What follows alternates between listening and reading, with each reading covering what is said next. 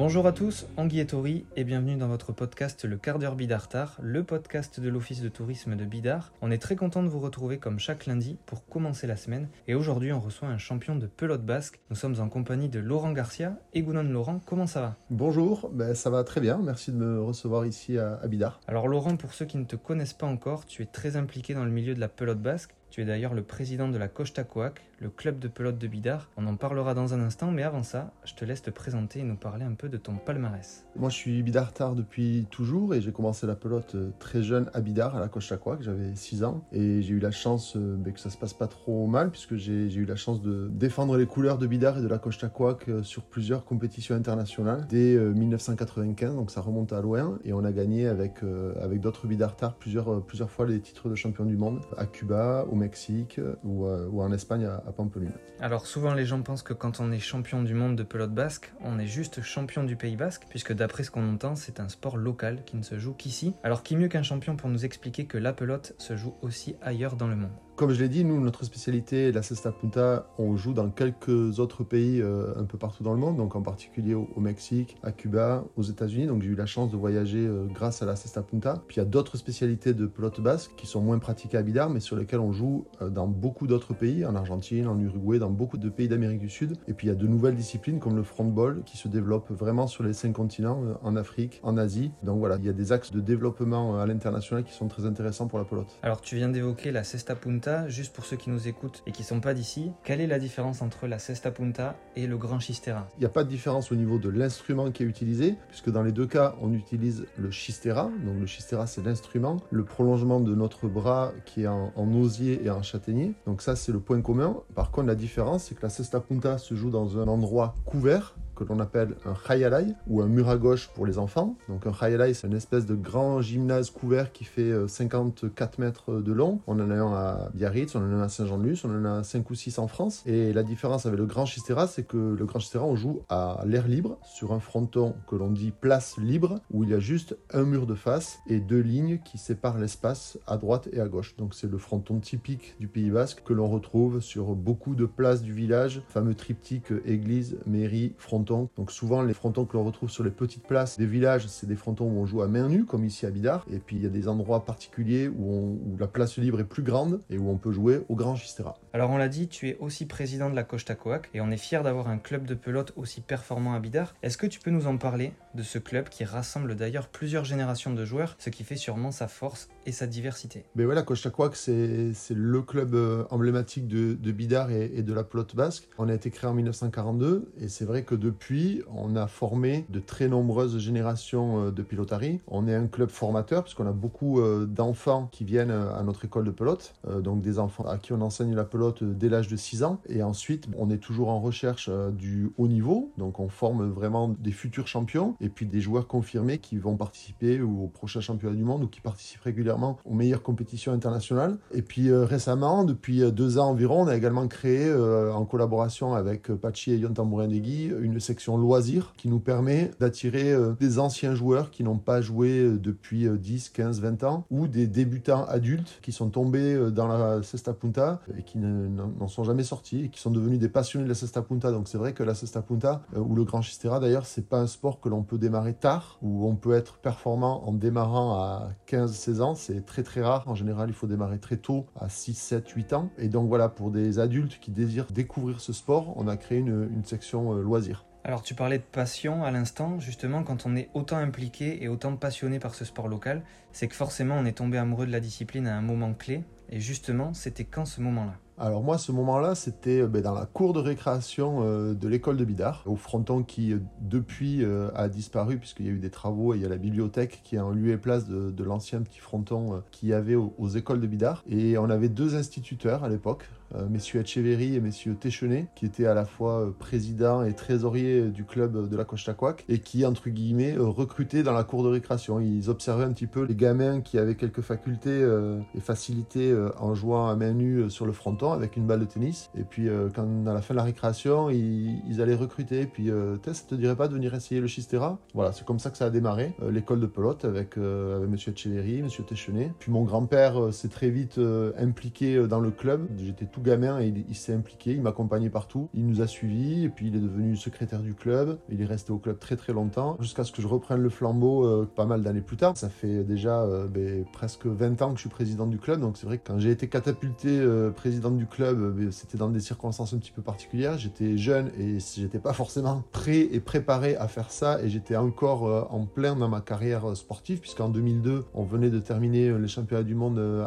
à Pampelune mais j'étais encore en pleine carrière on va dire. Donc c'est vrai que c'était un statut un peu particulier d'être à la fois joueur du club, sportif de haut niveau puisque j'étais encore sélectionné, j'ai participé au championnat du monde en 2006, donc 4 ans après, mais j'étais déjà président de club. Et quand j'allais aux réunions à la fédération, aux assemblées générales de la ligue, de la fédération, et qu'on voyait arriver euh, un joueur encore en activité président de club, c'est vrai que ça, ça a interpellé euh, un certain nombre des autres présidents de club. Alors chaque année, la Costa organise aussi au mois d'avril le Pilotari Tiki. Il s'agit d'un tournoi international de Cesta Punta et sa particularité, c'est qu'il est réservé aux enfants. Alors raconte-nous comment ça se passe, combien il y a d'équipes, le déroulé du tournoi, tout ça, tout ça. Alors le Pilotari Tiki, on s'est positionné depuis plusieurs années un petit peu comme euh, les petits as de la Cesta Punta. Les petits as, c'est un tournoi assez réputé au niveau du tennis qui regroupe les meilleurs joueurs euh, de enfants euh, à Tarbes au niveau du tennis. Et nous, on a voulu faire la même chose au niveau de la Cesta Punta. Donc c'est un grand rassemblement d'enfants de 7 à 12 ans. Donc au début, c'était un petit tournoi interne il y a une vingtaine d'années. Puis petit à petit, on, a grossi, on s'est agrandi, on, s'est ouvert aussi. D'abord à nos clubs partenaires et amis euh, du Pays Basque français. Et puis euh, petit à petit, on a invité des clubs éloignés, d'autres comités, d'autres ligues qui n'ont pas la chance de pouvoir pratiquer euh, autant que nous et avec autant de facilité. C'est le cas de, des clubs dans la région de Bordeaux, à Villeneuve-d'Ornon, à Arcachon. C'est le cas des clubs en Ariège avec Pamiers, avec Luchon. Puis c'est le cas des clubs parisiens également, avec les, plusieurs clubs en, région parisienne. Dans tous ces clubs, il y avait des enfants qui s'initient, qui apprennent la pelote, mais qui avaient du mal à trouver d'autres gamins à qui se confronter qui ne pouvaient pas participer au championnat officiel. Donc ce tournoi, ça, leur a permis et ça leur permet toujours de venir euh, lors d'un grand rassemblement avec vraiment euh, retrouver euh, cet esprit convivial et, cet esprit à la fois convivial mais à la fois de compétition. Et puis récemment, depuis 4-5 ans, on s'est ouvert également à tous les clubs espagnols, d'Egoalde, de Navarre, et avec beaucoup de succès. Donc là, on a vraiment l'ensemble des clubs du Pays Basque espagnol qui sont venus participer au Pilotari Tiki, les clubs de Vitoria, les clubs de Noain euh, en Navarre, les clubs de Cavalinas en Navarre, tous les clubs historiques de Biscaye avec Guernica, Marquina, Berriatua et tous les clubs du Guipuscoa avec euh, Moutricou, Soumaya, Fontarabi, Tolosa. Donc voilà, donc au final, on est vraiment sur euh, un très très grand rassemblement. Donc la dernière édition qui a eu lieu, ben, c'était euh, pré-Covid, donc c'était en 2019, et on avait plus de 50 équipes, donc ça fait à peu près 100 enfants qui étaient issus de 17 ou 18 clubs différents. Ça fait pas mal de monde. Et donc au niveau des dates, si on doit booker dans l'agenda, on se donne rendez-vous justement sur quelle date? Alors cette année, ce sera le samedi 30 avril et dimanche 1 1er mai au mur à gauche Kirolac euh, de Bidar. Donc nous traditionnellement à Bidar, c'est un peu l'événement qui clôture la saison de Cesta Punta, donc la saison en fronton couvert et qui ouvre ensuite la saison de Grand Chistera euh, vers la place libre. Donc voilà, à partir de cette date-là, on basculera sur euh, le grand fronton ici au centre-ville et on laissera le mur à gauche Kirolac s'endormir tranquillement jusqu'au mois de septembre. Alors ça n'empêche pas qu'il y aura quand même d'autres temps forts dans l'année, justement peut-être que tu peux nous en parler un petit peu. Où est-ce qu'on peut vous retrouver pour assister à des parties de pelote le reste de l'année? Voilà, mais c'est exactement ça. À partir du mois de mai, on prend nos quartiers euh, d'été au, Grand Fronton. Et là, ben, dès mi-mai, on aura tous les entraînements au Grand Fronton, toutes les parties de championnat euh, les week-ends au Grand Fronton. Et à partir de la mi-juin, les parties euh, en nocturne pour nos amis touristes qui viennent découvrir le Pays Basque et la pelote à Bidar. Et ça jusqu'à mi-septembre avec des compétitions de haut niveau au mois de juillet et au mois d'août. On organise également très régulièrement les finales du championnat du Pays Basque ou des finales du championnat de France à Bidar. Le fronton de Étant euh, le fronton par excellence pour jouer à Grand Chistera. D'autant plus cette année puisqu'on a euh, l'ensemble de l'éclairage qui vient d'être euh, rénové. On l'a pas encore testé, les travaux sont en cours de finalisation, mais on va avoir un outil parfait pour jouer et puis pour accueillir le public.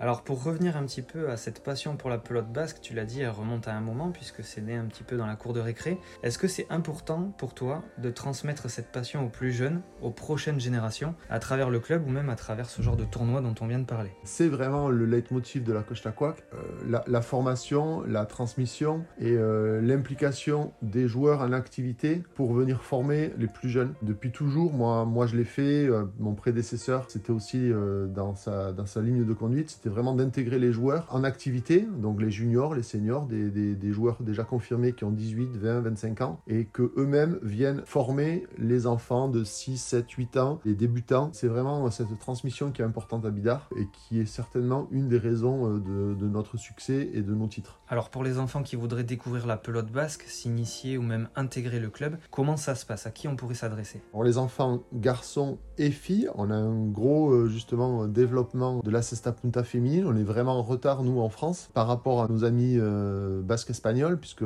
à Beriatoua, à Motrico, en Guipuscoa, ils ont quasiment autant de filles qui jouent que de garçons. Donc ça, c'est quelque chose qui est vraiment nouveau euh, pour nous. On n'a jamais euh, refusé les filles dans nos écoles de pelote, mais c'était pas dans la culture, dans notre culture en tout cas, que les petites filles basques françaises viennent découvrir la cesta punta. Donc maintenant, en tout cas, nous, on n'est pas fermé et au contraire, on voudrait vraiment accueillir des filles dans nos écoles de pelote. Et preuve en est, c'est qu'en Espagne, ça fonctionne et il y a vraiment des filles qui ont un très très bon niveau. On verra d'ailleurs euh, les filles au prochain championnat du monde euh, en octobre prochain euh, à Biarritz et Bidar, puisqu'il y a une des disciplines qui est maintenant la cesta punta féminine. Et donc, pour revenir à, la question initiale, nous, on prend les enfants à partir de 6-7 ans. En général, on prend les inscriptions à la rentrée scolaire en septembre. Donc là aussi, on a pour habitude de démarrer notre saison d'hiver après les fêtes d'automne. En général, le dernier week-end de septembre, c'est là qu'on démarre notre activité au mur à gauche qui On participe également au forum des associations début septembre. Donc c'est une des dates importantes où on peut communiquer euh, sur le club et sur lesquelles on prend les inscriptions pour, euh, pour l'année euh, suivante. Alors si on se mettait à rêver un petit peu maintenant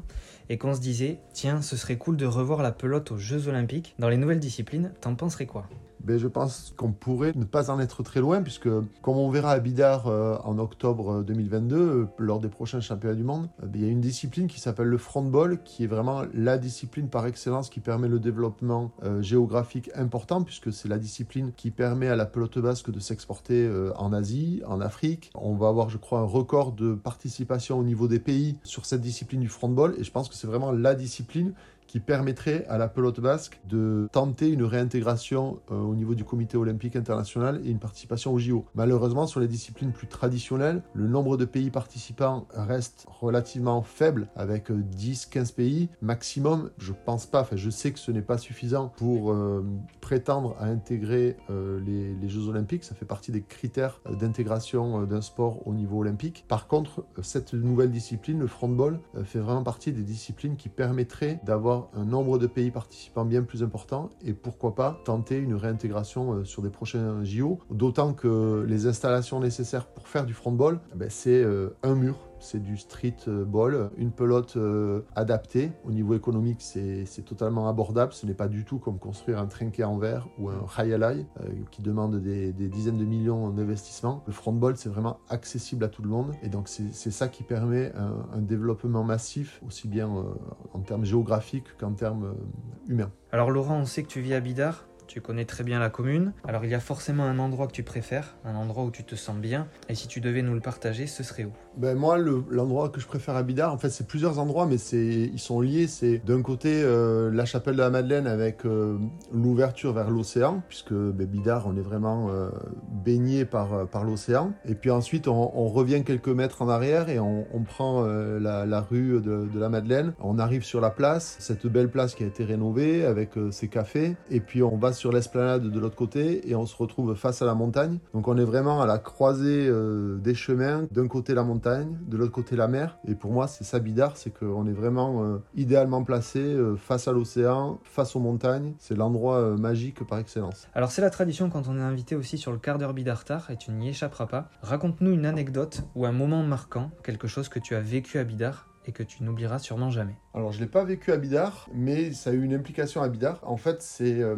le premier titre que nous avons eu avec euh, Eric Irastorza. C'était en 1995. On était très loin de Bidart, on était à Cuba, à Cienfuegos. On était euh, deux jeunes joueurs et on était en train de créer un petit peu la surprise puisqu'on on- on venait de gagner euh, 35-34 notre première finale du championnat du monde contre les favoris espagnols. Et cette finale, ben, elle avait lieu à, à Cienfuegos, à Cuba. Elle avait le décalage horaire. Elle avait lieu au même moment que le Michoui des fêtes de Bidart, qui avait lieu au Grand Fronton. Et donc, euh, ben, j'avais euh, beaucoup de gens qui nous connaissaient, qui nous suivaient et qui suivaient la partie. Donc, à l'époque, on n'avait pas forcément euh, les vidéos live, etc. C'était du téléphone. Mais l'annonce a été faite pendant le Michoui, quand on était champion du monde à Cuba. Et voilà, donc c'est un souvenir particulier, puisque c'était à la fois notre premier titre avec Eric et puis euh, le début d'une longue aventure et on était euh, connectés si on peut parler de connexion euh, en 1995 euh, pour les pour les jeunes ils ne savent pas ce que c'est le, le téléphone mais